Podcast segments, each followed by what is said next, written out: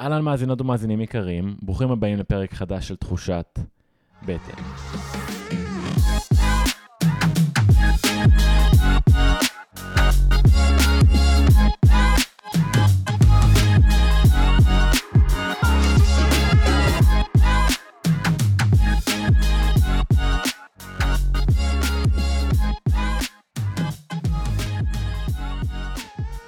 שבוע טוב חברים, יום ראשון שמח, מקווה שהפרק הזה מוצא אתכם בריאים ובאנרגיות טובות.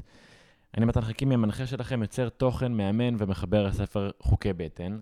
השבוע בפודקאסט אני מארח את יעל נבט. יעל היא מומחית להתנהגות כלכלית שתומכת בקבלת החלטות כלכליות ליחידים ומשפחות, ואת כל זה היא משלבת עם מיינדפולנס ותקשורת מקרבת. וכל זה נורא מיוחד, כי ליעל יש ניסיון של למעלה מ-20 שנה בתפקידים בכירים בשוק ההון. יעל ואני שוחחנו על הסיבות שבגללם שימוש בכסף או המחשבה עליו קשורות במתח ומייצרות לחץ, על התופעות המכונות יולו ופומו ואיך הן מפגישות אותנו עם בחירות כלכליות שיכולות לפגוע בשוליים הכלכליים שלנו.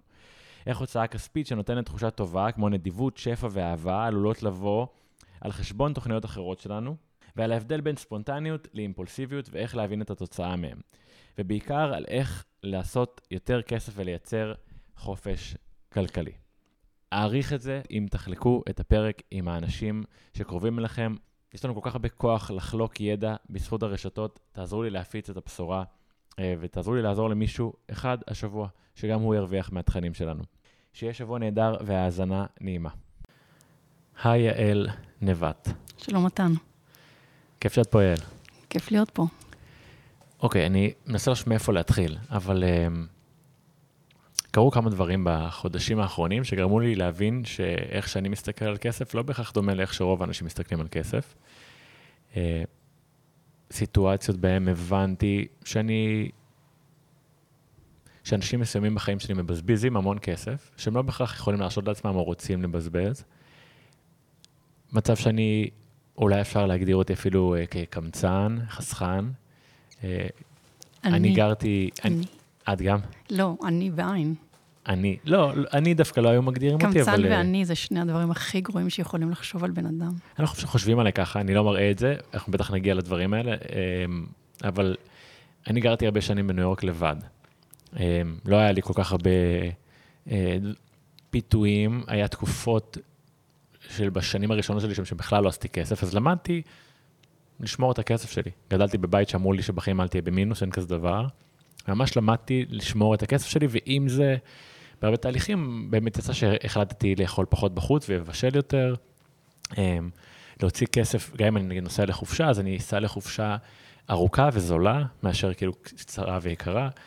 וגם כשהתחלתי בסוף לעשות כסף, אז שמרתי על, על האורח חיים הזה, הזה, וזה גרם לי באמת להגיע למצב של יש לי איזשהי סוג של אה, חסכונות שחסכתי לעצמי, במקום שאני כזה יודע להתנהל עם הכסף שלי.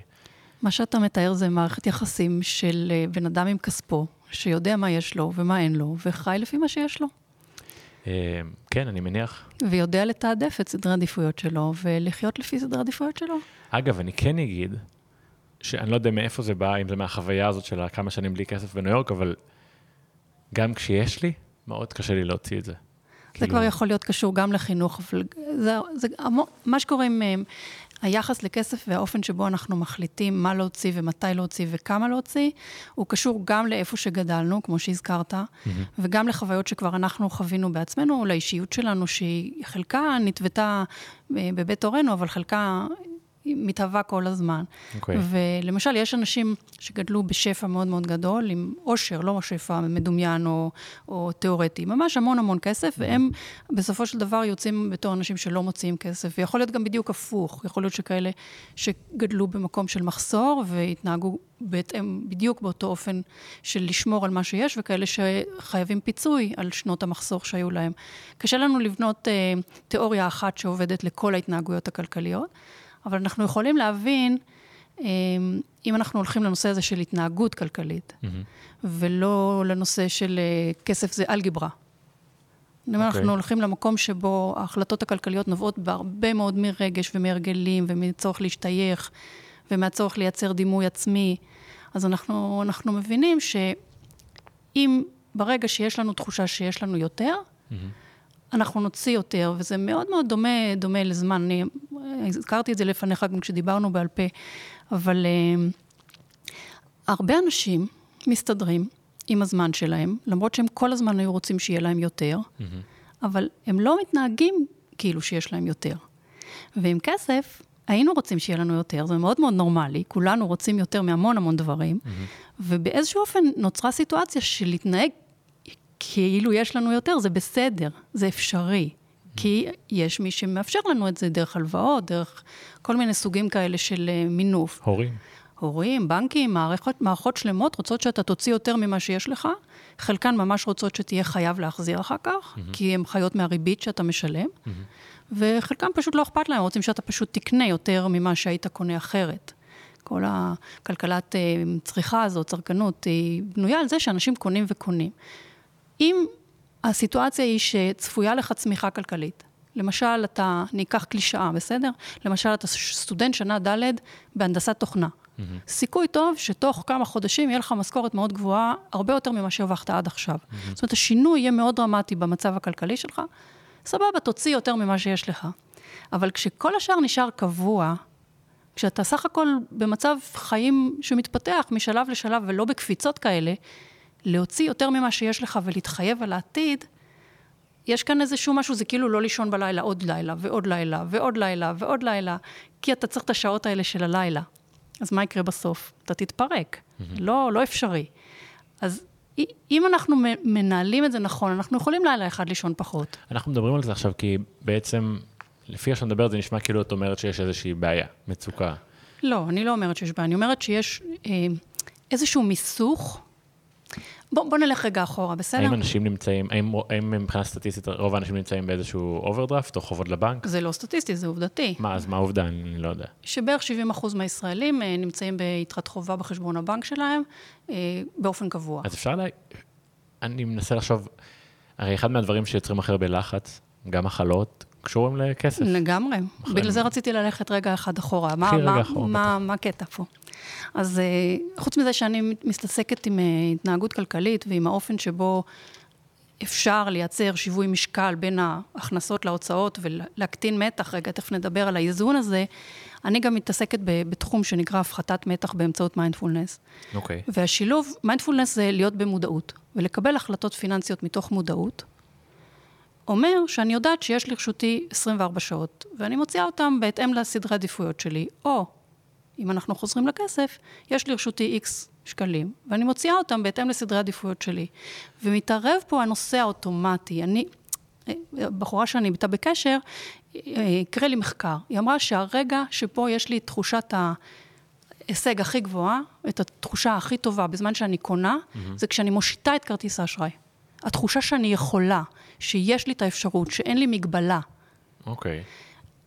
מגבלה פיננסית נתפסת כבעיה. ואז נוצר, נוצרת התבנית הזאת של לצרוך באמצעות כסף שהוא לא שלי. Mm-hmm. ואז... שזה בעצם אשראי. שזה אשראי, הלוואות, התחייבויות. ואז זה דומה שאם אני עושה את זה עוד פעם, ועוד פעם, ועוד פעם, אני בעצם חיה חיים של מישהי אחרת. Mm-hmm. חיה חיים של מישהי שיש לה 28 שעות ביממה. וזה לא קיים.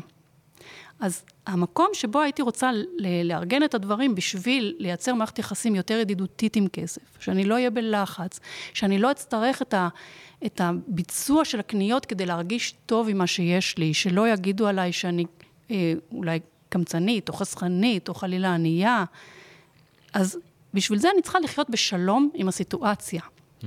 וגם כשאני מחליטה, כמו שאתה אמרת, לא לאכול בחוץ ולבשל בבית, זה יהיה ממקום של בחירה. ממקום של הבנה שזאת המציאות כרגע. זאת המציאות שלנו, זה מה שיש. אפשר שיהיה יותר, אפשר להוציא פחות, אבל המציאות הוא שאנחנו צריכים איזון. כשאין לנו איזון כלכלי, אנחנו בלחץ. ואם אנחנו רוצים שיהיה לנו פחות לחץ, אנחנו צריכים להתחבר אל המספרים, להתחבר אל המציאות ולחיות בתוכה מתוך הבנה שכמו שאנחנו חיים בשלום עם מגבלות אחרות, יכולים לחיות בשלום גם עם מגבלה פיננסית. זה לא הופך אותנו למישהו אחר. זה, הדברים שאני אומרת הם הם נשמעים מאוד רדיקליים, כי בחברה שלנו מודדים אנשים לפי ההכנסה שלהם והפוטנציאל השתכרות שלהם, המקצוע מאוד נחשב. כמה בגדים יש לך, לאן אתה יוצא, איפה אתה אוכל? איפה אתה אוכל, כמה, איזה יין קנית, וכן הלאה וכן הלאה. אז נכון, יש פה בעיה, לי, כמי שמקדמת את האיזון ואת החיים בשלום עם המציאות הכלכלית, יש לי כאילו איזושהי בעיה להסביר את זה. אבל בגדול, זאת המציאות. כמה אנשים אתה מכיר דופקים את הראש בקיר? לא, הם לא עושים את זה. Mm-hmm. כי הם מבינים את המציאות. עכשיו, להיות מדי פעם עם חובות, להיות מדי פעם עם אשראי, כשיש לזה סיבה, תוצאה ותהליך והבנה איך זה נגמר, בסדר. אבל לחיות כל הזמן עם חוב, או כל הזמן להיות במינוס, או כל הזמן לקנות בתשלומים, זה לחיות חיים של מישהו אחר. וזה מכניס המון מתח. זה לא נכון שיש אנשים שעושים את זה והם, וזה עובד להם, וממנפים את החובות האלה בשביל להצליח להם, בחיים? זה יכול לעבוד להם, אבל זה אומר שזה אנשים שהשוליים שלהם הם פחות uh, רחבים, ויש המון אנשים שבכל תחומי החיים יש להם שוליים. הם רוחצים ידיים, והם מחסנים את הילדים, והם uh, מכבים את האור, הם לא מכניסים את האצבע לשקע. יש להם המון המון סוגים של שוליים כשהם מבינים סכנה. כן, הם לא הולכים חולצה שחורה בנתיבי איילון בלילה. Mm-hmm. יש להם, הם מבינים סכנה והם שומרים שוליים בין מה שנורא בא להם לבין מה שהם עושים. ואז אם אתה רואה בן אדם שיש לו כל כך הרבה שוליים בכל כך הרבה תחומי חיים, ובתחום הפיננסי הוא הולך על הקצה, יש פה איזשהו משהו שהוא לא ברור. זה לא אותו בן אדם, אנשים שומרים על הביטחון של הילדים שלהם, אומרים להם להיזהר. אבל זה כנראה כי חינכו אותנו בתחום הזה קצת אחרת, אולי להסתכל על זה כאילו לא כסכנה, לא. או לא כבעיה. חינכו אותנו שכולם עושים את זה, שאי אפשר, שאין ברירה, שאם אתה רוצה להגיע למשהו, זה, זה בסדר, מי חינך אותנו? מי שהיה לו אינטרס. ברור. זה לא חינוך uh, לערכים, זה חינוך להתנהגות. כן, זה חינוך שברור שהבסיס שלו הוא אינטרס כלשהו, אבל בסופו של דבר יכול להיות שהוא עבר אליך מההורים שלך ולא חשבת בכלל עליו כאינטרס. קודם כל, יש, יש הבדל נורא גדול בין מה שהיה לפני שנות ה-80 ועכשיו. מה השתנה? שהריביות, אה, ההלוואות הן הרבה יותר זמינות, הרבה יותר זולות, והתחושה שאנחנו חייבים כל דבר, מה שנקרא פומו או יולו, mm-hmm. איך שאתה רוצה, התחושה הזאת היא נורא נורא מנהלת את בני האדם. כי אם אני חי רק פעם אחת, אז אני רוצה עכשיו את מה שאני רוצה, ויהיה בסדר עם ההלוואות. את יודעת, אנחנו מדברים כאילו שנייה על חובות אה, ואשראי וזה, אבל בסופו של דבר, אה, לצורך העניין, יש לי, דווקא המקרים שגרמו לי לחשוב על השיחה הזאת ורציתי לייצר אותה, היו חברים שגיליתי שהם מבזבזים הון עתק נגיד על אוכל בחודש, של אוכל בחוץ, עשרת אלפים שקל בחודש. שהייתי בשוק מזה, אמרתי לחבר, אתה לא יודע זה... כמה הם מרוויחים, אם הם מרוויחים 70. זה לא היה עולה בשיחה אם זה היה, אם זה היה, אוקיי. אם זה לא היה אישו. זה לא יוצר אצלה מצב אה, של אה, להלוות מהבנק או להיות במינוס, פשוט אה, שלא חוסכים. זה, שזה... זה שוב, שוב ויתור על השוליים, חיסכון זה שוליים. כי אם יש חל"ת, או אם אתה מחליף עבודה, או אם העסק שלך פשט את הרגל, mm-hmm. אז אתה צריך שוליים. אנשים שמסתובבים בלי שוליים פיננסיים, לא מודעים לזה. זה, זה לא כמו שאתה יודע שאתה נוסע בלי חגורת בטיחות, ואתה יודע שאתה נוסע אחרי ששתית, ואתה יודע שלאוטו שלך אין טסט, אתה יודע את זה. מעטים האנשים שמסתובבים ככה בעולם בלי שהם יודעים את זה, ומתעלמים מזה. ולהסתובב בלי חיסכון ליום סגריר, ו/או עם הלוואות, שאם צריך להחזיר אותם כשאין הכנסה, אין מאיפה, זה על השוליים. אתה יודע כמה תיקי הוצאה לפועל יש לאנשים בין גיל 18 ל-25 בישראל? אין לי מושג. כמה עשרות אלפים. וזה אנשים צעירים שחלקם לקחו את החובות של ההורים שלהם, mm-hmm. וחלקם uh, בעצמם יצרו את הסיטואציה הזאת בעצמם, ולהתחיל את החיים הכלכליים של בן אדם עם הוצאה לפועל, זה פחות מפתח אחד בחיים, אם לא פחות עשרה מפתחות בחיים. מה הכוונה מפתח? מפתח זה מה שמאפשר לך לצמוח, מה שמאפשר לך לבחור. מפתחות. יש, אנחנו היינו רוצים ש... זאת אומרת, אני אימא, אני הייתי רוצה שלילדים שלי יהיה כמה שיותר מפתחות. ואם הם uh, מתחילים את החיים עם חוב כלכלי ועם איזשהו כתם שחור על הדירוג אשראי שלהם, אתה יודע מה זה דירוג אשראי? אה, כמובן, אני יודע מארצות הברית, מה זה? אותו דבר, זה כמה רוצים לתת לך הלוואות ובאיזה תנאים. ככל שיש לך דירוג אשראי זך וצח, תקבל סכום יותר גדול בתנאים יותר טובים. מתי זה באמת משנה? זה לא משנה כל כך במינוס, זה משנה בעיקר במשכנתה. שזה המון המון המון כסף להמון המון שנים. אבל זה יכול לשנות גם אם אתה חייב עכשיו כסף לשכר לימוד ולא רוצים לתת לך. ואז אתה מתחיל לקחת הלוואות, ואתה יודע שהמערכת בנויה ככה, שמי שכבר יש לו נקודות שחורות, אז הוא מקבל הלוואות עוד יותר גרועות. כאילו, זה, זה כדור שלג כזה. כן. ולהגיד יהיה בסדר, זה, זה על הכיפאק, כשזה מסתדר. יש אנשים שנוסעים על אופנוע, ויש אנשים שלא ייסעו על אופנוע. אבל זה, למי שלא נוסע על אופנוע, כמוני למשל, זה נחשב דבר נורא מסוכן. ויש באמצע עוד כל מיני, אה, אתה יודע, כל מיני דברים הם על, על רצף. זה לא או כן מסוכן או לא מסוכן. יש רמות שונות של סיכון. כל אחד לוקח איזה שהן רמות שונות. ראית את זה בקורונה, היו כאלה שהלכו עם מסכה כל הזמן, והיו כאלה שהמסכה הייתה על, על הסנטר. והיו כאלה שגם השקיעו את כל הכסף שלהם בבורסה, והיו כאלה שהוציאו את כל הכסף מהבורסה. לגמרי. אז אפשר להגיד שיש כאלה שמרוויחים מלקחת סיכונים. בוודאי, תמיד יש כאלה, ש... אבל הם, אבל אתה שומע רק על אלה שהרוויחו. אלה שהפסידו בבורסה, הם אף פעם לא מספרים. בסדר, אתה גם שומע רק על ההוא שמת בתאונה של צניחה חופשית, ולא על המיליון שלא נכון, קרה להם כלום. נכון, בדיוק, אבל כשאתה רואה סיכון שאתה לא חושב שתוכל לעמוד בו, אתה עושה ביטוח לפעמים, נכון? אם אתה לא יכול שמכונית ב-90 אלף שקל תלך לחלוטין, אתה עושה לה ביטוח. Mm-hmm. אם אתה לא יכול שיהיה לך אובדן כושר עבודה שלא תוכל לעבוד, אתה עושה ביטוח. זאת אומרת, גם על מקרה קיצון של סיכון, אנשים מתנהגים באיזשהו אופן שמתייחס לסיכון. ולכן, אם אני רואה אנשים שאין להם שוליים פיננסיים, mm-hmm. אני בודקת איתם, האם הם מודעים לזה. אם הם בחרו, והם יכולים להתמודד עם סיכון, פיין, אבל אם הם שמה כי ככה, כי הם עשו את זה באופן בלתי מודע, שוב אני חוזרת לנושא תשומת הלב והמודעות, אם זה נעשה באוטומט, כמה מתוך הקניות בכרטיס אשראי של המאזינים שלנו, אולי שלך, נעשו באוטומט? בטח רובם.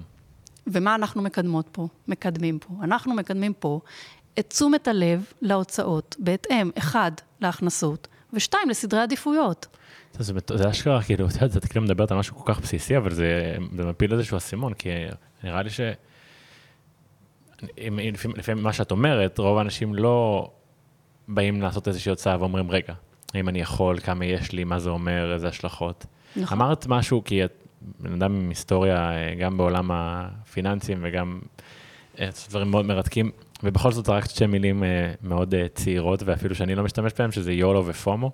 מה, מה כוונתך בדיוק?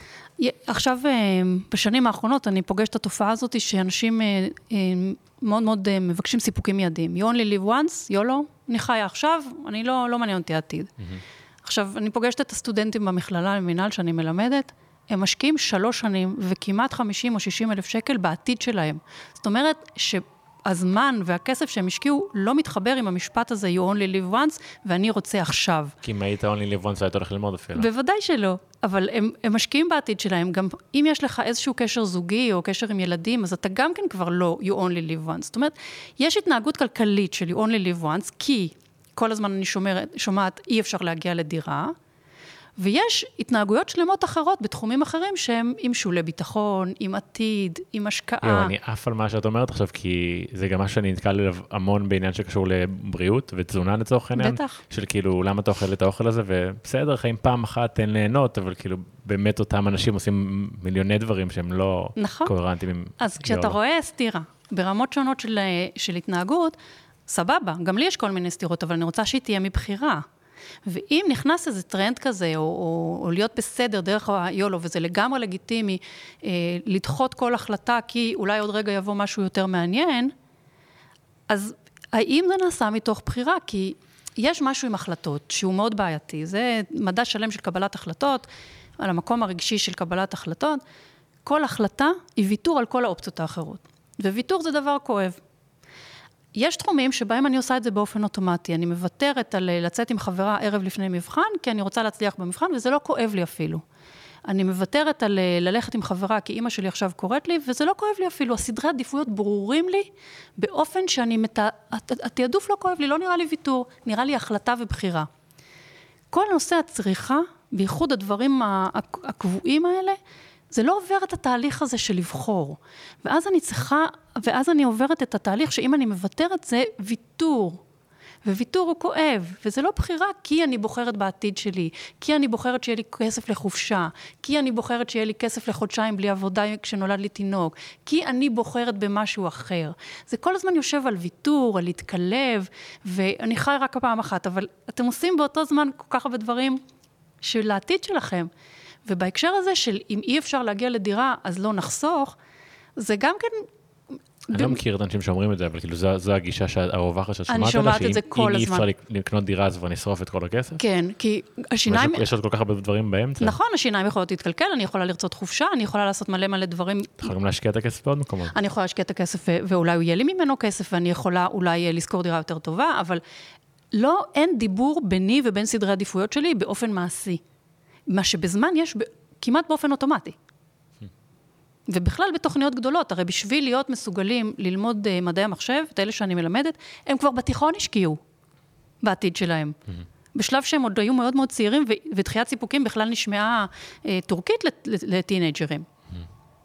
אז, אז זה הקטע הזה של, של only live once, והפורמו זה ה-afraid of missing out. אם אני פוחדת לאבד את, ה, את הלהיות נוכחת, אני פוחדת לאבד את התשבחות של כל האנשים ש, ש, שנמצאים לידי, אז אני, אני רק עושה, עכשיו, עכשיו אני עושה את מה, ש, מה שמקובל, מה שכולם עושים, מה שנותן לי קרדיט ברשתות החברתיות.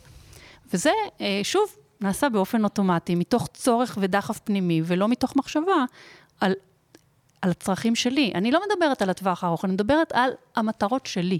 אוקיי, אז יושבת עכשיו, אה, יושב מישהו, מישהי, ואומרים, רגע, אבל היום כל החברים שלכם בערב ליום הולדת. ווואלה, כאילו מזמינים את הבחור שיש לו, את הבן אדם שיש לו יום הולדת, ואין לי כל כך כסף לשים על זה, אבל מה, אני לא אלך, יש יום הולדת, כאילו... אוקיי. מה, מה עושים במצב הזה? עושים סדרי עדיפויות, אם כרגע חשוב לי ללכת לדבר הזה, אז יכול להיות שהחודש אני לא אקנה לי בגד, אולי אני לא אזמין לי איזה גאדג'ט, אולי אני אעבוד עוד שעות, ובטווח הארוך אני צריכה לייצר לעצמי מקורות הכנסה שיאפשרו לי את רמת החיים שאני רוצה לחיות. לא העלית אופציה של להגיד, אה, אני בא, אבל אני, או אני בא ואני לא, אני לא יכול לשלם. זה קשה, לה, זה אופציה שאני לא מציעה אותה לאנשים שעוד לא מיומנים בדבר אני, הזה. אני שואל מסקרנות, לא כי אני, הייתי אני מסוגלת לעשות את זה, mm-hmm. זה מאוד קשה גם לי. Mm-hmm. המון אנשים לא מקבלים את זה טוב, ואז אני בוחרת איפה אני, בוח... איפה אני אה, הולכת עם העקרונות שלי באופן ויזיבילי ואיפה לא. את אומרת, המון אנשים לא מקבלים את זה טוב, התכוונת אם תציעי לאנשים לעשות את זה, או החברים שלא יבינו? החברים, אנשים לא מוכנים לקבל את העצה הזאת להתנהגות של עצמם, כי הם פוחדים מתגובת הסביבה. מה את חושבת שתהיה תגובת הסביבה? אמ, תלוי אם אוהבים אותך או לא אוהבים אותך, כמו כל דבר משונה שאתה עושה. כן, זה קשור לאהבה? זה קשור לקבלה של הערכים שלך, וזה בדרך כלל הולך עם אהבה. אם, אם אתה מביא ערכים שהם לא ערכים שהיית הבאת, הבאת קודם, או לא ערכים שמקובלים, אז מי שאוהב אותך, גם אם יהיה לו לא נוח, הוא יקבל את זה. בדיוק כמו שאתה עושה עם זמן, או כמו שאתה עושה עם אוכל. זה מרתק מה שאת אומרת, כי אני לא חושב שאי פעם, ולא כי אה, כל החברים שלי עשירים, שאי פעם אני אמרתי או שאמרו לי, אה, אני לא יכול כי אין לי כסף. את יודעת, אלא אם כן מדובר על משהו מאוד מאוד יקר וקיצוני. יש פרק מגניב בחברים, פרק סופר מגניב בחברים. על זה. שהם רוצים לשלם משותף, ואתה מכיר את זה? כן, כן, כן. פרק מאסט. שהם יושבים בשולחן, אה, הבנתי, וחלק לא רוצים יכולים... להתחלק בחשבון, וחלק רוצים לשלם על כל אחד על החלק כן, שלו. כן, ואז הסתבר... אגב, ש... זה דבר שאני יכול למצוא את עצמי גם כאילו סקרן לגביו לעיתים מסוימות. זה יהיה באמת תלוי בכמה אני uh, מרוויח באותה תקופה, באמת, אבל uh, לפעמים אני אגיד, כאילו, רגע, זה לא הזמנתי כאילו כלום, למה שאני אשלם עכשיו על כאילו שבע בקבוקי יין וכאילו עשר מנות עיקריות. נכון. ולפעמים שכאילו אני גם מרוויח טוב, וגם אולי אני הייתי מאלה שהזמינו את הדברים היקרים, אז... כן. אז אחד, ה, אחד מהשלישייה שכאילו מרוויחה טוב. אבל לא... מביך לבוא ולהגיד, חבר'ה, תשמעו, אני לא... אבל מה שיצא מה, מהקטע הזה בחברים, mm-hmm. שגם החבר'ה שמרוויחים טוב היו מובכים מזה שבתוך חבורה, שהם היו בטוחים שהיא חבורה מעולה ומאוגדת ועם המון המון פתיחות, mm-hmm. הם לא ידעו שלשלושה מתוכם יש בעיה. כן. והם הרגישו מאוד מובכים מזה שהיה סוד. חד משמעית, אני חושב שמה שיותר בעייתי הוא הסיטואציה שהיא בין לבין. כי אתה יכול, כמו שדיברנו קודם, אתה יכול לא לרצות להוציא את הסכום הזה, או שיהיה כבד עליך, ולא שיש לך בעיה כלכלית, שאתה פשוט לא רוצה. כרגע אני לא רוצה, זה לא בסדרי עדיפויות שלי. כן, זה לי, גם קשה להגיד, אני חושב ששם רוב האנשים שבטח מאזינים נמצאים. אז תראה, אז אנחנו צריכים לראות, איזה, יש אה, דברים יותר לגיטימית, לגיטימית להראות ויש פחות. לי למשל, יש עכשיו תרופה חדשה שמצילה לי את היום-יום, לא מצילה לי את החיים, אבל מצילה לי את היום-יום. והיא, אם לא הייתה השתתפות של הקופה, הייתה עולה לי 2,400 שקל בחודש, ואני חושבת שהייתי קונה אותה. Mm-hmm. עכשיו יש לי השתתפות של הקופה, אני לא יודעת לכמה זמן, זה עולה לי 300, שזה כן הוצאה. Mm-hmm. את זה אני יכולה לדברר. את זה אני יכולה להגיד עכשיו, בשנה הקרובה, אמ, אנחנו, כרגע אני מוציאה המון המון על תרופה, וכרגע זה לא מתאים לי. את זה קל לי לדברר. או אם בגלל שהבן שלי גר בחוץ לארץ, קל לי לדברר, ואני אומרת, אני כרגע לא מוציאה על זה, אני חוסכת לנסוע לראות אותו. Mm-hmm. יש דברים שקל לדברר. יש דברים שלא קל לדברר. אז בכלל, בכל הדברים החברתיים אתה בוחר מה להציף מה, מה לעשות אותו אה, נראה לעין, ובאיזה חברה לעשות את זה. ואם אתה מחליט שכרגע אתה לא יכול לשלם את המחיר החברתי שזה הולך לגרום, לעלות לך, mm-hmm. לא יקבלו את זה, לא יקבלו אותך, ישליכו על זה דברים אחרים עליך שאתה לא רוצה שישליכו. אז אתה אומר, אוקיי, אני לא אשחק את המשחק שלי עד הסוף כאן. העקרונות האלה לא הורגים אותי. אם יש לי את השפיל, אם יש לי את המשחק, אז כרגע המחיר החברתי יותר יקר לי מהמחיר הכספי. אתה יודע, כל זה הרי דן אריאלי הוכיח שהמחיר הכספי הוא לא המחיר היחידי. כל הכלכלה ההתנהגותית נולדה על זה שיש עוד מחירים, חוץ מאשר כמה שקלים זה עולה. Mm-hmm. יש מחיר של להיות מקובלת, להיות מוערכת, להיות רצויה, להיות מוזמנת. זה מחירים. למה אנשים משאירים טיפ? הם הרי לא יראו את המלצר הזה אף פעם. כן, אני חושב על זה הרבה, ועל על דברים דומים. אוקיי. את לא משאירה טיפ? אני לפעמים כן, ולפעמים לא. תלוי באיזה גיל הילדים שלי ושל החברים, אם אנחנו יודעים שהם מתפרנסים מזה או לא. אני מצאתי את עצמי, גם לאחרונה הייתי בארוחת ערב עם אה, אימא שלי וכמה קרובי משפחה, והשירות היה ממש קטסטרופה, ואמרנו לאמא שלי, כאילו, היא, היא הזמינה. אני לא חושב שיש צורך לשים טיפ, טעו במלא מנות, השירות, כאילו באמת, לא רואה סיבה, ולא היה נעים לה. אז כאילו היא שמה, וקרה לי גם פעם עם חברים, ואתה אומר, מה קורה פה? כאילו, אתה משלם על השירות, וזה כאילו הפך להיות איזשהו קטע כזה של מיס... כבוד, חס וחלילה, שאני לא אהיה נכון. אחד שלא שמתי. אז זה יושב, הרבה דברים אתה מייצרים להם דימוי, ועל ידי זה מייצרים אה, מחויבות, כמו איך לדאוג לתינוק שלך. כל מיני דברים. אם אתה שם את זה על איזשהו רגש או על איזשהו ערך אחר, אז הערך הפיננסי מקבל מקום אחר. אני סקרן לגבי משהו, כי את, הרקע שלך, את באת מעולם של שוק ההון, נכון? משהו בסגנון? כן, אני וכסף חברים מגיל צעיר. אוקיי, מה, מה היה התפקיד שלך? היה לי המון תפקידים. אבל כאילו, אה, סליחה שאני בדרך כלל לא כזה בוטה, אבל נשמע שכאילו היית עושה הרבה כסף אם עשית תפקידים כאלה, יכול להיות? אה, לא, לא בהכרח. לא בהכרח? פחד... הייתי פחדנית גם אז, וכשאתה... לא, היית בתור שכירה או בתור אה, שכירה, משקיעה? שכירה. אוקיי, אז מה זה משנה אם היית פחדנית? ההחלטות השקעה שלי עצמי הם אה, שלי עצמי, הם לא... לא, בתור משכורת התכוונתי. אה, כן, זה משכורות גבוהות. אוקיי. אבל ו... זה היה לפני 22 שנים. מה זה אומר? שכבר הרבה שנים זה לא קיים אצלי. כי החלטת שאת מעדיפה שלא. כן, החלטתי שעדיף לי להיות בבית אותי. בבוקר, בצהריים, מאשר להיות ב-5 ו-6 בבית. אז, אז, אז היית במקום שהיית עושה המון כסף, בתמורה לחיים שלא ממש אהבת. אהבתי אותה מאוד, הייתי מאוד טובה בזה. אז בתמורה... אז, אבל אז... רציתי להיות בבית בצהריים, כשהבן שלי נכנס הביתה. זה, בתמורה לחיים שהשגרת יום שלך היא לא מה שרצית. נכון. והחלטת לוותר על זה, כי זה סתם, זה מעניין, אה, היה חשוב לי להעלות את זה, כי זה רגע נשמע... את יודעת, אמרת, אני עכשיו על התרופה ואני רוצה לטוס לבן שלי, ויכול להיות שאם בן אדם לא יודע את הרקע שלך, הוא עלול לחשוב שאת בן אדם שלא יודע לעשות כסף, אבל בעצם בן אדם שיודע לעשות כסף. אבל זה לא אכפת לי מה חושבים. לא, ברור, אבל זה, אני חושב שזה יותר מעניין לשמוע, שבן אדם שידע לעשות והיה לו. כן, יש לי את חופש הבחירה. כן. תראה, קודם כל... שבח... אני... שאת בוחרת את החיים האלה כי את רוצה ולא כי... כן, אני גם חייבת רגישה. להגיד לך משהו, שהתנאי פתיחה שלי הם מאוד טובים. יש לי בית, אה, אם אני מרוויחה פחות, אני לא באמת נורא נורא צריכה לשנות את רמת החיים שלי. Mm-hmm. יש לי תנאי פתיחה מצוינים, וגם יש לי את היכולת להמשיך ולהשקיע בלי להיות שכירה. כן, אני לא קלולס בשוק ההון, אני מלמדת, אני, יש, לי, יש לי עבודה. אבל בהחלט, אה, בהחלט סדרי עדיפויות שלי באותם השנים היו מאוד ברורים. ולא כל אחד יכול להרשות לעצמו את זה. לצערנו, כסף הוא משאב מאוד חיוני. אוקיי, אז בוא נגיד, בוא נדבר על בן אדם, אוקיי, אז חוץ מזה ש... סיכמנו שאתה יכול באמת להתנהל בצורה שונה. אני חושבת שלכל אחד יש ברמה מסוימת בחירה. אם משהו בנפשך, mm-hmm. אז אתה מסתדר עם פחות, אה, למשל, עם פחות מרצפות. אתה יכול שיהיו לך 170 מטר מרצפות, ואתה יכול שיהיו לך 50 מטר מרצפות. אם משהו ממש בנפשך, אז העיקרון הזה גובר על העיקרון הזה. לא הבנתי את כוונתך. שלבני אדם, יש בני אדם עם הגב לקיר. Mm-hmm. שכל מה שהם מרוויחים זה לאוכל ולקורת גג, מינימלית שבמינימלית, ואולי, אולי לתקווה לילדים שלהם לעתיד יותר טוב. אוקיי. Okay. יש אוכלוסיות רבות בעוני, ואנחנו כרגע לא נדבר עליהן. אבל כל... למה לדעתך אי אפשר, ההזדמנות לצאת מהם היא בלתי אפשרית? אני לא יודעת אם היא בלתי אפשרית, אבל היא נהיית יותר ויותר מורכבת עם השנים. ככל שיש פחות שולי ביטחון של המדינה, ככל שיש אה, כל אירוע קטן מפיל אותך, אה, זה נהיה נורא נורא מורכב. וככל שהפריפריה מקבלת פחות משאבים, זה, זה, זה נהיה יותר מורכב. תראה, אני בתחום של ההתנהגות הכלכלית כבר למעלה מ-12 שנים, ופעם זה עוד היה אפשרי. Mm. אבל, אבל זה נהיה הרבה הרבה יותר מורכב. זה עצוב לשמוע. זה מאוד מאוד עצוב לשמוע. לי במיוחד, כי אני הייתי רוצה שתהיה לכולם הזדמנות. אני חושבת שהיחידים מפסידים כשאין להם הזדמנות, אבל גם החברה כולה מפסידה מכזאת כמות של בני אדם שאין להם הזדמנות. מה המדינה הייתה עושה שהיא כבר לא עושה? שיוצר את זה אה, שהרבה יותר קשה היום לאנשים האלה לצאת מהמעגל הזה. אה, קצבאות, קודם כל יש הרבה יותר אנשים כאלה. אז צריך תקציבים הרבה יותר גדולים. כל נושא של הכשרה מקצועית יכול היה להיות על, יד, על המדינה. כל הנושא של אה, אה, לתת למישהו שיש לו כבר איזשהו רצון לצאת, לתת לו עוד כרית ביטחון עד שהוא ממש מתייצב, ולא ברגע שמתחילים להרוויח, הקצבאות יורדות. ולתת אה, תמיכה בתוך הבית, ולא להוציא ילדים מחוץ לבית. ויש כל מיני דברים. תראה, אני לא מומחית במדיניות רווחה, אבל, אה, אבל מה שאני רואה זה שלהמון אנשים ונשים, כל נושא של אלימות בתוך המשפחה, זה, זה תשתיות, נגישות לבריאות, נגישות, ל, נגישות להשכלה. הבנתי. זה... טוב, לא נחרוג מהנושא, אבל זה באמת מצער לשמוע. אבל מה, מה, אה, אז תחזור עוד פעם על השאלה, אם, אם ההזדמנות, אה, אם, מה צריך בן אדם לעשות כדי לצמוח? זאת הייתה שאלה? אני לא זוכר מה שאלתי, אבל אני אנסה לקחת... אז אני אומר, אוקיי, אז דיברנו שנייה על כל מיני דברים שאפשר לעשות.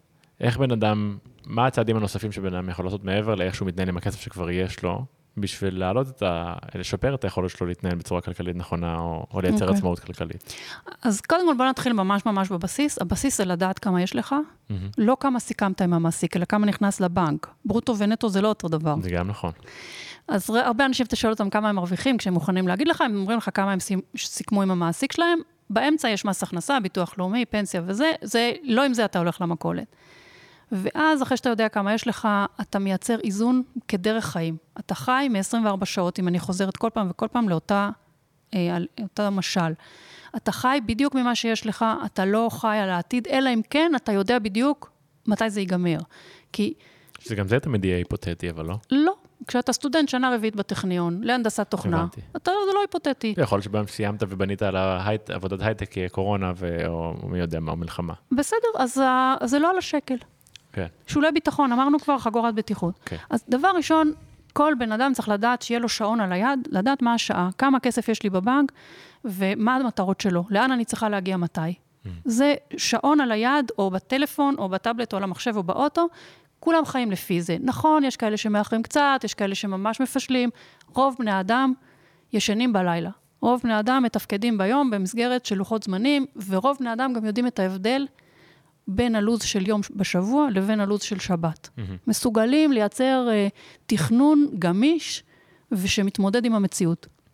ולכן, הדבר הראשון שצריך לקרות זה uh, הבנת המציאות הכלכלית, לדעת כמה יש לי ומה אני רוצה לעשות עם זה, ואיפה אני נמצאת בכל רגע נתון, כי אם יהיה שינוי בתוכנית, אני צריכה לענות על זה באופן מיטבי. אם הטלפון שלי נשבר ואני צריכה 500 שקל, אני, אני חייבת בבת אחת להבין את המשמעות של זה, לכל התוכנית. Mm. בדיוק כמו שאם יש לי אה, פקק תנועה, אני מבינה את המשמעות של זה לכל שאר היום שלי. Mm. אז גם בכסף אפשר לתרגל שימוש מודע, מושכל, מנוהל של המשאב הזה. זה בסך הכל משאב. זה לא מה בא לי, וזה לא מה אמרו לי לפני חמש שנים שאני צריכה לעשות. איפה אני, איפה המציאות ואיפה המטרות שלי. זה הדבר הראשון, ולחתור ליציבות, כי הקטע הזה של לחיות מעוד זה, זה אשליה, אני... אז כאילו רק אם אני מתרגם את מה שאמרת בצורה הכי בסיסית, אז אני להבין שיש לי משכורת, היא X, להבין בעצם שהיא ברוטו. היא לא ברוטו, שהיא נטו. נ, שהיא נטו. אתה יודע איך יודעים? לא, אני מתכוון שהיא נטו בהתחלה, סליחה. אתה יודע איך יודעים מה שלך עם הברוטו הנטו? נטו זה שלוש אותיות, זה פחות, mm-hmm. זה שלך. אין בעיה, אז אה, יש את הברוטו שאמר לך המעסיק, אתה צריך להבין מה הנטו שלך. כן.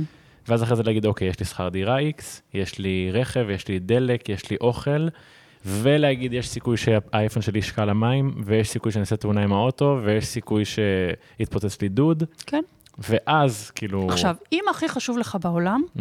לצאת עם החבר'ה, כן. שים את זה ראשון. Mm-hmm. אבל זה ישליך על שאר הדברים. שים את זה ראשון, אין לי בעיה מה יהיה ראשון. אני לא קובעת לאף אחד מה לעשות. המון אנשים מחליטים החלטות שהן שונות משלי, וזה על הכיפאק. אני, אין לי, אין לי שום מונופול על איך צריך לחיות. נכון. את... עם זאת שהמטרה היא פה היא לגרום לאנשים להבין שהחסכונות הם בעצם מה שישמור על איזשהי סוג של אה, שפיות או רגליים מעל הקרקע. אז אוקיי, אז שים את הבילוי עם החבר'ה שני. ראשון, שים חיסכון. נשמע לי הגיוני סך הכל. אבל זה לא היגיון שלך ושלי כשקובע, זה היגיון של מי שזה שלו. אמרתי, נשמע לי הגיוני. בסדר, כן. סבבה. כן. אוקיי. אז דבר ראשון זה לחיות במציאות, ומדי פעם יש לי צורך במשהו שאין לי כרגע כסף בשבילו, סבבה, אבל לזמן נתון, קצוב וידוע, עד שזה נגמר.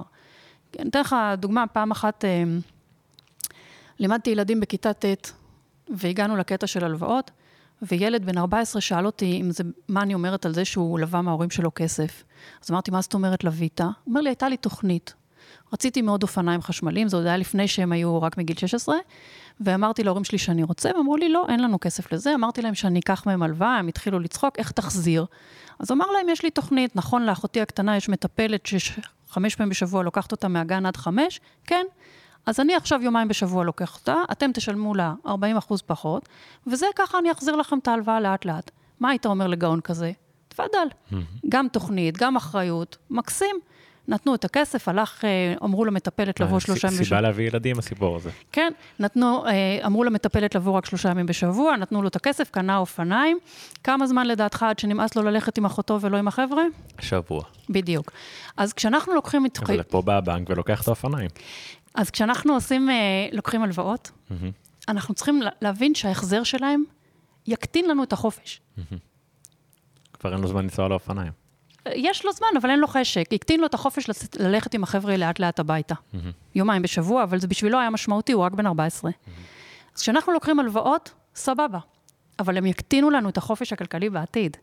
גם יהיה להם ריבית וגם אם לא יהיה להם ריבית, הח- השקלים הראשונים מכל הכנסה עתידית הולכים להחזר הלוואה. ואם אני לא חי עם זה בשלום, אל תקחי את ההלוואה. אז זה סבבה, וכל הזמן לדחות את זה, אז אנחנו רוצים, אנחנו רוצים להיות בסיטואציה שיש לנו יציבות כלכלית, ואם לקחנו הלוואה, אנחנו יודעים איך מחזירים אותה. זה שני העקרונות הראשונים. העיקרון השלישי זה שיהיה לנו כרית אוויר, מה זה אומר? שיש לנו אה, בצד חיסכון נזיל, כסף נזיל, לא נושא תשואה, נרכב בבנק, כמו שאוהבים החבר'ה להגיד בימינו, אבל תפקידו לא לשאת תשואה, תפקידו למנוע הלוואות. כמה אחוזים אנחנו מדברים מהכסף שיש לך? אה, כל אחד בוחר את, אה, את שולי הביטחון שלו. אני בתור אה, בן אדם שונא סיכון, אני צריכה לפחות שלוש, שלוש פעמים ההוצאה החודשית שלי. אוקיי. יש אנשים שצריכים שיש שישה חודשים כאלה, כי הם פחות בטוחים ביכולת שלהם למצוא עבודה אחרת, ויש אנשים שאומרים, בשנייה אני מסתדר, חודש. יש אנשים בלי ילדים שאומרים, מקסימום אני חוזר להורים, או לוקח שותף, ויש אנשים שכבר זה לא אפשרי בשבילם, יצטרכו יותר. זה מאוד אישי, אבל אנחנו רוצים רגע לעצור, שוב המודעות, לעצור רגע, לשים לב לשאלה הזאת. עכשיו, בבת אחת, אין לי עבודה, אין לי הכנסה, יש לי שני תאומים במקום אחד. זה לא בבת אחת, יש לי תשעה חודשים להתכונן, אבל זה לא משהו שתכננתי. איך אני מתגברת על, הש... על הפער הזה בין הכנסות להוצאות, שעד עכשיו היה לו שיווי משקל. ואם אני, אני זאת הכרית האוויר שלי, זה מה שנקרא שקל, שח... שקר לבן ליום שחור. יום סגריר. אני רק, אני קוטע אותך כי אני גם רואה שקל לך לחזור לזה שלך כל פעם. לרגע אמרת, אני יכול לחזור להורים. סתם מגישה קצת אחרת. המון אנשים היום תלויים כלכלית בהורים שלהם. מה זה נראה לך יוצר הסיטואציה הזאת, כאילו שבן אדם לא יודע לדאוג לעצמו כלכלית והוא רגיל שמקסימום יש לו overdraft, יש לו את אבא בשביל זה, או אימא, או, או לגור אצל ההורים, או שההורים ישלמו על שכר דירה, כאילו האם יש לזה השפעה? התופעה שאני רואה היא מתחלקת לשניים. אלה שמדברים, הורים וילדים, ואומרים כרגע, התא המשפחתי, הרב-דורי, הוא כרגע עם פחות הכנסות ממה שציפינו, ממה שהיינו רוצים, והתא המשפחתי מתארגן לטפל בנושא הזה. ההורים מוותרים על שטח מחיה, אולי מוותרים על קצת כסף, והילדים בתמורה מבינים שזה, הם צריכים לתרום את המקסימום שהם יכולים, או שלמשל לקראת קניית דירה, ההורים אומרים בואו תגורו לפה לכמה חודשים או לכמה שנים, תחסכו את השכר דירה.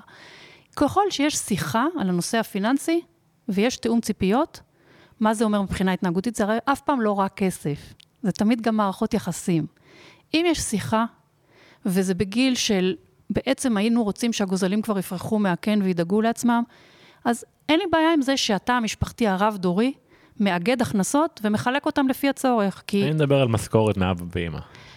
אם יש לזה התחלה, אמצע וסוף, וברור לאן זה הולך ומה המטרה, אז קראתי ספר מאוד מאוד מעניין על, אה, על לקפוץ למים, על, על זה שהמון צעירים ב, שמרגישים בלתי כשירים להתמודד עם מטלות החיים, mm-hmm. נשארים אצל ההורים, ולהורים, בהתחלה זה נוח והם עוד לא מבינים כמה זה יהיה לא נוח בסוף, זה דרך אגב, נוח או לא נוח יושב על ציפיות, הרי בתרבויות אחרות נשארים אצל ההורים עד שמתחתנים ואף אחד לא חושב שזה לא בסדר. Mm-hmm. או אפילו עם, ה, עם הבני זוג החדשים. אבל נגיד שבתרבות שלנו מצפים שבגיל מסוים תהיה עצמאות גם פיזית וגם כלכלית, וזה משתבש.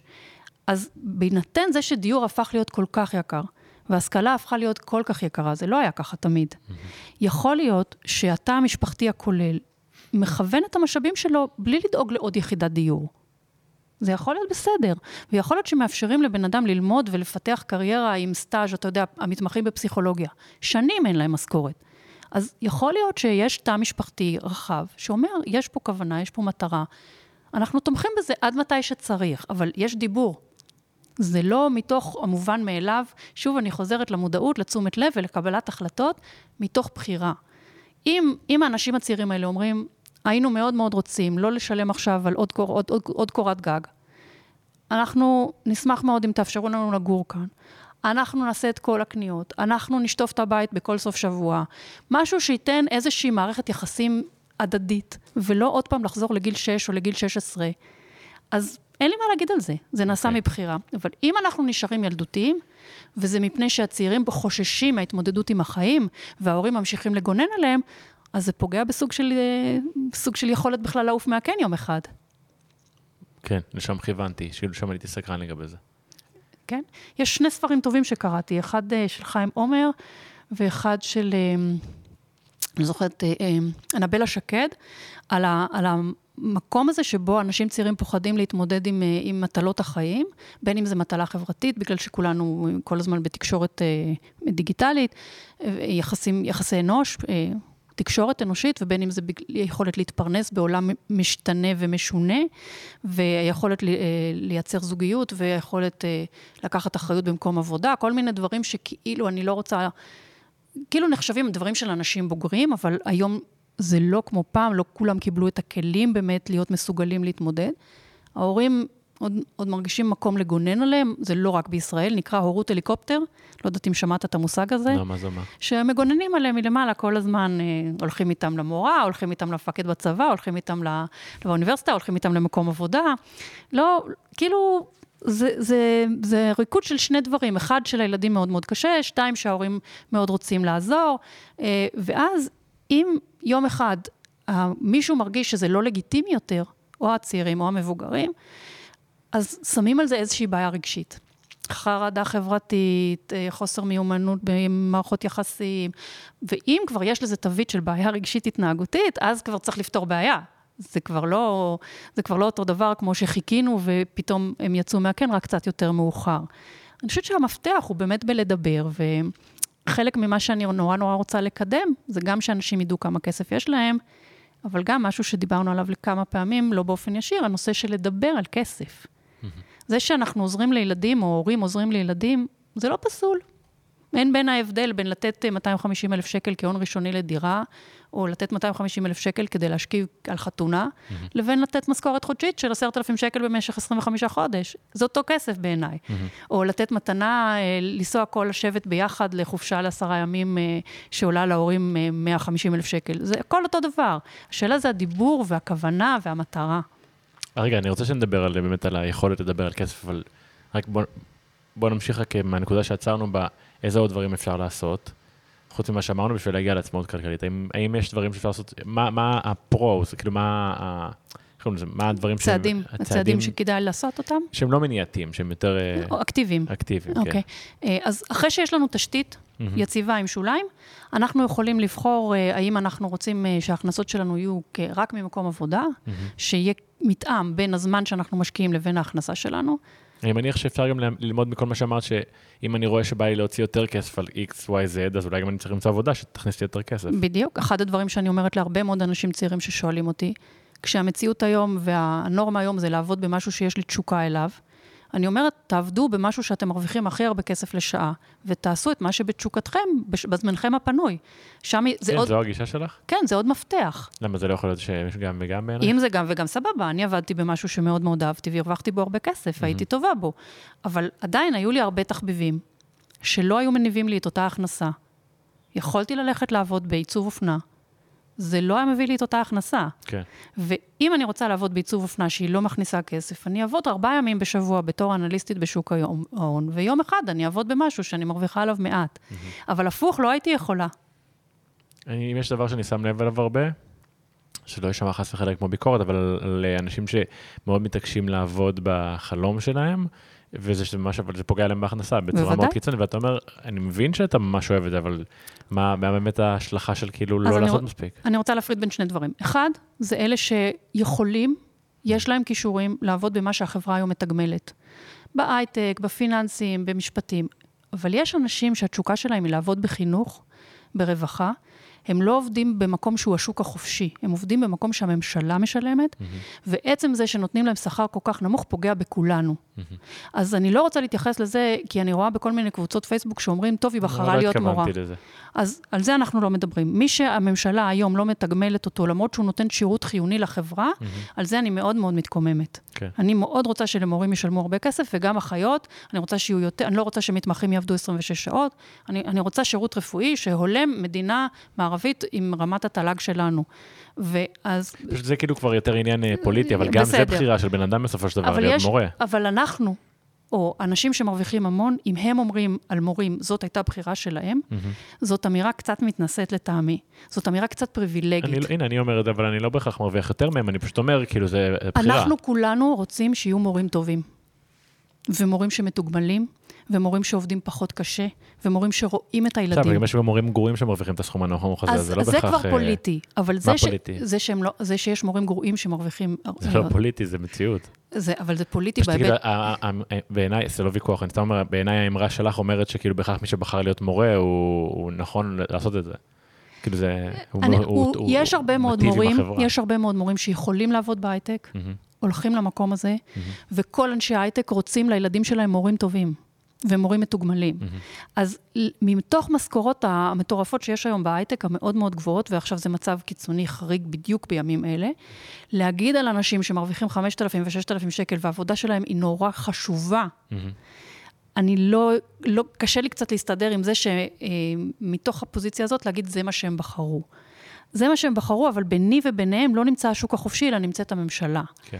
אז, אז נעזוב את זה רגע. אבל כשאני אמרתי את זה מלכתחילה, התכוונתי לבן אדם שבוחר לעבוד אפילו בתור עצמאי, במשהו שהוא אוהב, ולעשות נכון, אה, פחות אז, כסף. אז אני, אני, אני, מכיוון שכסף הוא משאב נורא חיוני. והוא בעצם מפתח לחופש, כי חופש כלכלי הוא חופש.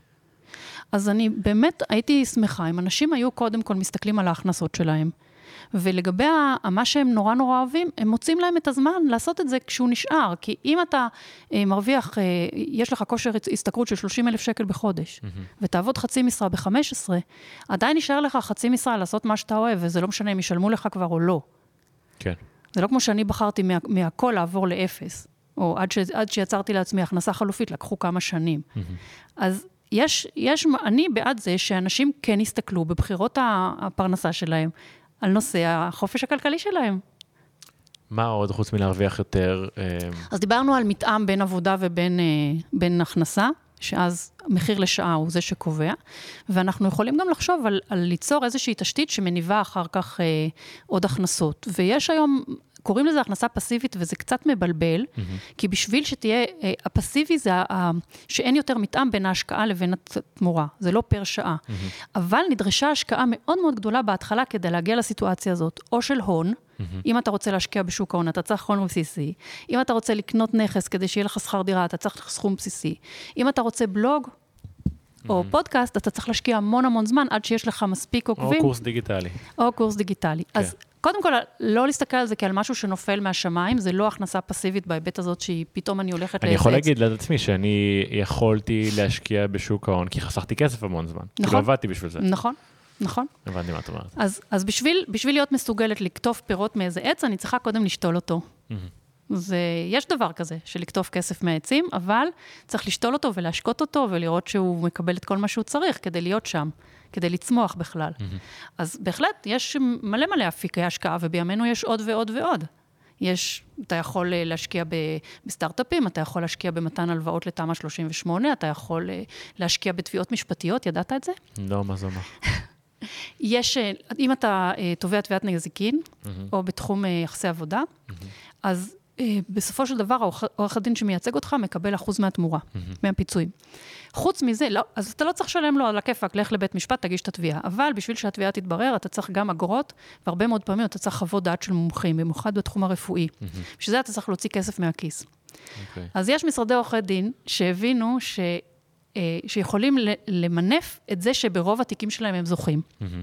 ואז הם הולכים לאנשים שרוצים להשקיע והם לא יודעים במה, כי הכל נהיה מטורף, ובבנק אין ריבית, ואומרים, אתם תיתנו לנו עכשיו כסף להשקיע באגרות ובשכר טרחה של מומחים, אנחנו באחוז מאוד גבוה נזכה, וכשנזכה אתם תקבלו החזר של ההשקעה שלכם ועוד ריבית. אוקיי, אבל מה, מה בעצם היותר פופולריים היום? תראה, הכי אה, פופולרי אה, זה שוק ההון. אוקיי. הכי פופולרי. זה, זה אתה יכול גם בכל סכום, גם לכל תקופה, כי אתה יודע שאתה משקיע משהו, אתה צריך להיות בטוח שתוכל למכור אותו. אתה לא משקיע בשביל הצבע העיניים של המניה, אתה משקיע כדי שיהיה לך יותר כסף כשתמכור אותה. נכון. אז אתה צריך, בשביל למכור אותה, צריך לדעת שיש לה ביקוש. אז שוק ההון מאפשר לך, בגלל שהוא כולל בתוכו כל כך הרבה אפשרויות ונזילות כל כך גבוהה, אתה יכול אה, להגיע לסיטואציה שאתה גם קונה בכמעט כל סכום, גם כמעט תמיד יכול למכור ולא משפיע על השער. אתה לא רוצה כשאתה מוכר שהמחיר ירד ב-20 אתה רוצה שיהיה ביקוש בערך באותו מחיר. וגם אתה יכול לייצר... למה אתה יכול לדעת לפני שאתה משקיע מאיזה דבר יהיה ביקוש באותו מחיר? אתה יכול לדעת, אם יש לך נייר ערך מאוד מאוד פופולרי, אתה יכול לדעת שמחזיקים בו אלפי ומאות אלפי מחזיקים, סימן שכל, ושיש אה, מחזורי מסחר מאוד מאוד גבוהים, אז, את- ולאורך זמן התנודות היומיות בו הן לא גבוהות, אתה יכול, יש לך את הנתונים האלה. למקרה ויש מישהו שמאזין ולא בדיוק מבין מה זה שוק ההון. אני, אני אגיד, תגידי לי אם אני צודק, הזדמנות להשקיע כסף בחברה שכבר קיימת? האם זה פחות או יותר מדויק? זו הזדמנות, אה, כן, להיות חלק מההתפתחות העסקית של, אה, של הכלכלה. כן. אז כאילו באופן, לצורך באופן העניין, שאתה לא צריך להיות משקיע משמעותי, אתה לא צריך להבין בו, אתה צריך, ל, אתה רוכב על הגל הזה. כמו שאמרת לי, שאם אמזון כל הזמן מוכרת, אז קרוב לוודאי שכדאי לך להיות חלק מהבעלים של אמזון. אמרתי, אמרתי אפל. משהו ש... לא, אמרתי משהו שקראתי. אמזון אתה לא קונה, אפל. אמרתי מה שקראתי, זה אם, אם אתה מחזיק טלפון, אם אתה מחזיק אייפון ביד, ואתה גולש בפייסבוק ובאינסטגרם, אמ, ובטוויטר, ו, ואתה לא מחזיק את המניה של אפל, פייסבוק וטוויטר, אז, אז כאילו, כנראה שאתה לא מבין את הפוטנציאל שקיים פה. ובסופו של דבר, זה מה שזה אומר. אני, אני את ההשקעות הראשונות שעשיתי, אמרתי, אוקיי, יש פה חברה שאני מאמין שתהיה פה לכל החיים, והיא רק גודלת, ואני גם רואה שהיא, כל דבר שקיים בדרך שלה היא קונה, אז אמרתי, אוקיי, חברה שכבר עובדת, אני אשקיע בה. בסך הכל זה נראה לי כמו דבר די פשוט והגיוני לעשות. זה דבר פשוט והגיוני, ומה שאני רוצה להגיד בתור, אה, האם זה מסוכן? בתור אישה אחראית, שכשאנחנו אה, רואים עסק שהוא עובד ואנחנו רוצים להיות חלק ממנו, כמו שאתה אמרת, אני מניחה על פייסבוק או על אפל, אה, אנחנו לא יכולים באמת לדעת המון המון על המון שום המון דבר אנחנו לא דברים. יכולים באמת לדעת. רגע, אבל פה יש המון המון, יש לנו דרך להקטין את הסיכון. כי אם אנחנו נשקיע את כל ההון שלנו במניה אחת, ופתאום איזשהו רגולטור יחליט שזה לא מתאים יותר, והחברה הזאת תיעלם, כמו שאתה יכול לראות שקורה בסין למשל. אז לא הכל סין, אבל עדיין יש, יש רגולציה. במוצא, בסוף השבוע האחרון החליטו כל מדינות העולם שלא יהיה, שכל החברות שקיימות בעולם ישלמו לפחות 15% מס. ואם אתה מכיר את המושג מקלט מס, יש מלא מלא חברות אמריקאיות שלא משלמות דולר אחד מס הכנסה, כן, דונלד טראמפ לא שילם מס בערך... אה, וגם לא אמזון, וגם לא פייסבוק, וגם לא אפל, הם לא משלמים מיסים, למרות שהם כל הזמן צורכים שירותים ציבוריים. הם חיים על חשבון הציבור, והרווחים הולכים רק לבעלי המניות. אוקיי. והמיסים זה הדרך איכשהו לאזן את זה, לא באופן אמ, אוטומטי. אז אם יום אחד קם רגולטור ואומר, אני רוצה עכשיו שפייסבוק תשלם, נגיד שמערך הכוחות יאפשר לפייסבוק להתחיל לשלם 50% מס, או להגדיל, או שאמזון תגדיל את שכר המינימום שלה, או כל מיני דברים כאלה, פתאום הרווחיות שלך, כבעל מניות שקנית עכשיו חלק מהחברה הזאת, תשתנה באופן שאתה לא, לא ניתן לחיזוי. הדרך שלנו בשוק ההון לטפל באי-ודאות הזאת, זה פשוט לקנות המון מניות.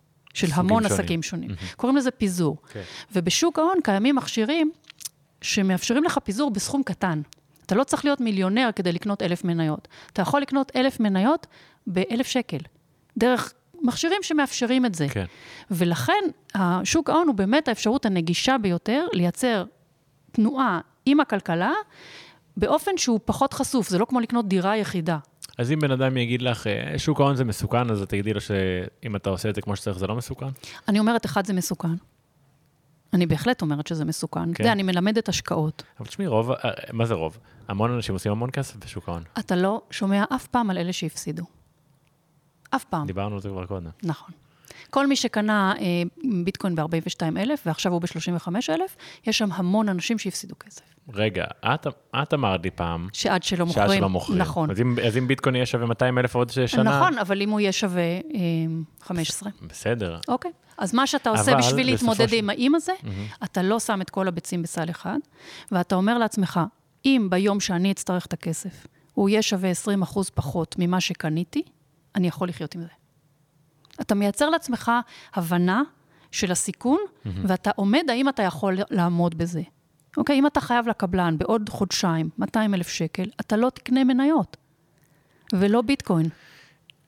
נכון, ברור, נכון, אבל בסופו של דבר, החיים נמדדים לפי כמות הסיכונים שאתה מוכן לקחת. ודיברנו על האופנוע, יש כאלה שלוקחים סיכונים ויש כאלה שלא. אוקיי, אבל אני באמת מאמין שהמשפט הזה, בסופו של דבר, הוא מתאים ל, לא רק לשוק ההון, הוא מתאים למערכות יחסים, לטיולים, לכסף. מי שלוקח סיכונים בדברים האלה, נכון, אני לא אומר עכשיו אה, סיכון טיפשי של לקפוץ לאיילון עם חולצה שחורה, אבל מי שלוקח סיכונים, הוא, הוא, הם האלה שעושים, הם שעושים כסף בסופו של אני דבר. מכירה בחור ששחה עם כרישים. נו, הוא חזר, מדהים. אוקיי. אז גם מי שחוזר. בנתיבי איילון, מי, שמח... מי שחוזר מנתיבי איילון בלילה בחושך, גם יגיד לך שהוא לא לקח סיכון. אנחנו לא בודקים דברים בדיעבד.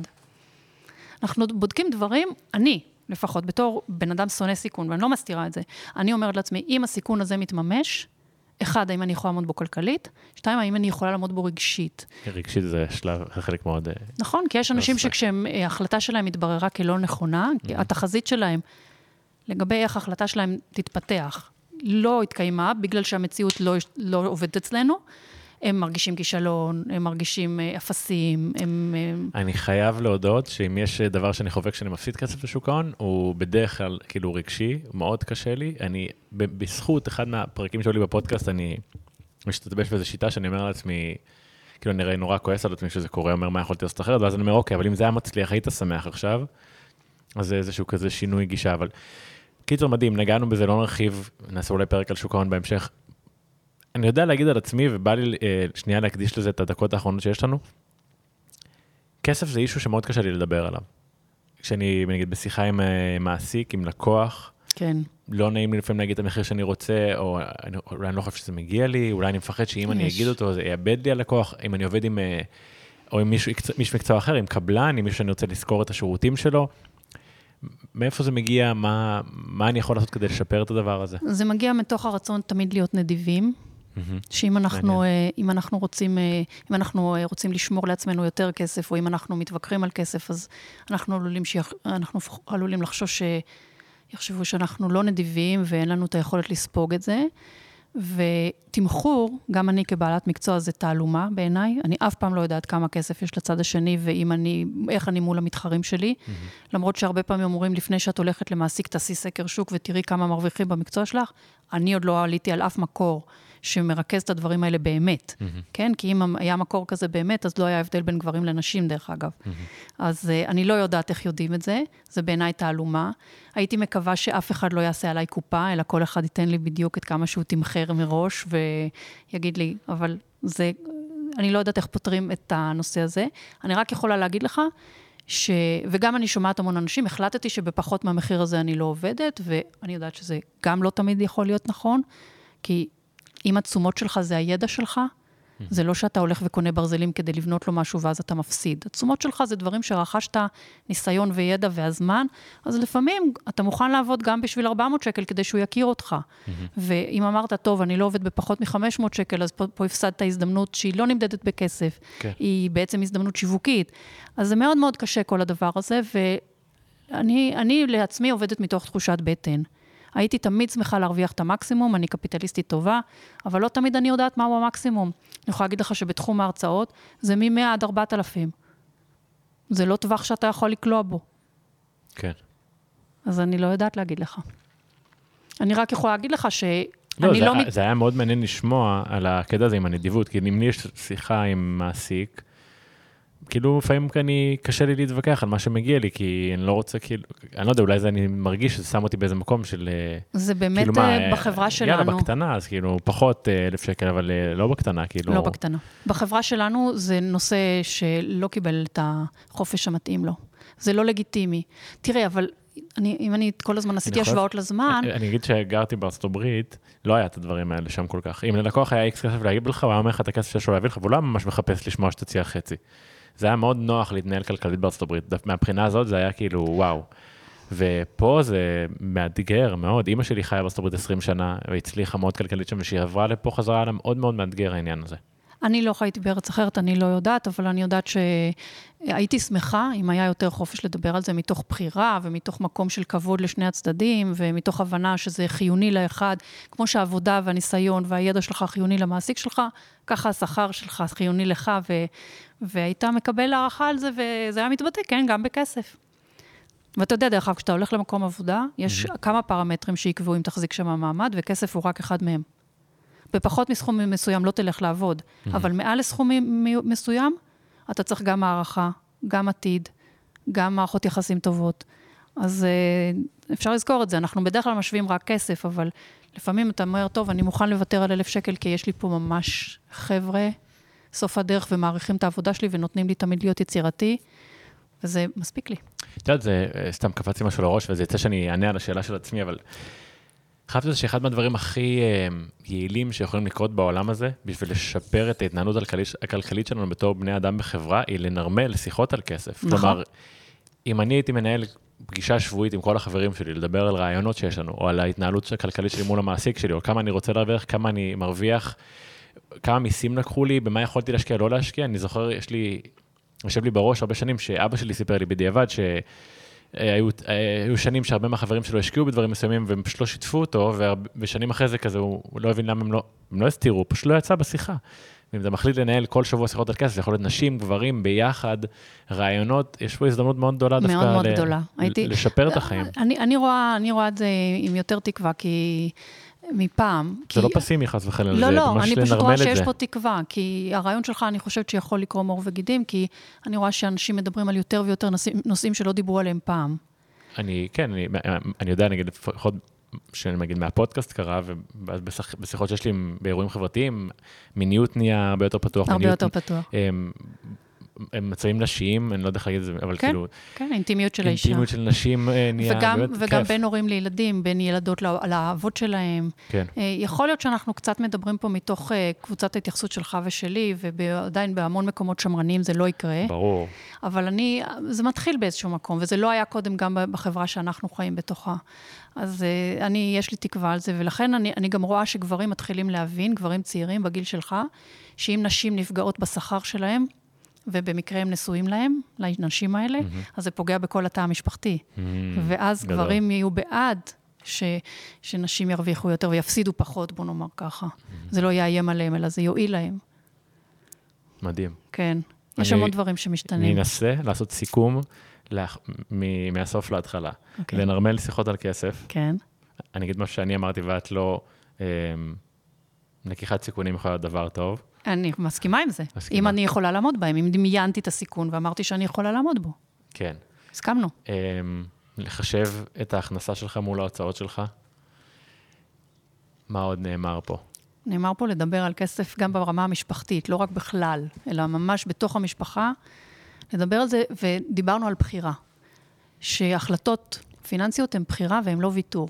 להבין מתי אתה פועל מפומו, ולהבין האם הגישת יולו שלך באמת מתאימה, או שאתה בוחר אותה רק באירועים מסוימים שקל לך להגיד אותה. אמ, האם יש לך שוליים פיננסיים שתואמים את... בשוליים פיננסיים, שזה חשוב מאוד בעיניי. כן. איזה פרק נפלא. תודה רבה, מתן. יען לבד, תודה רבה רבה. תודה. תודה חברים שנשארתם עד סוף הפרק, מקווה שנהניתם והחכמתם ולמדתם משהו חדש. עזרו לי להפיץ את הבשורה, קחו רגע, תחלקו את הפרק עם חבריכם, מכריכם, אנשים זרים ברשתות החברתיות ואיפה שלא תרגישו נכון לעשות ככה, כדי שתעזרו לעוד מישהו אחד היום או השבוע. שיהיה שבוע נהדר ונתראה בשבוע הבא.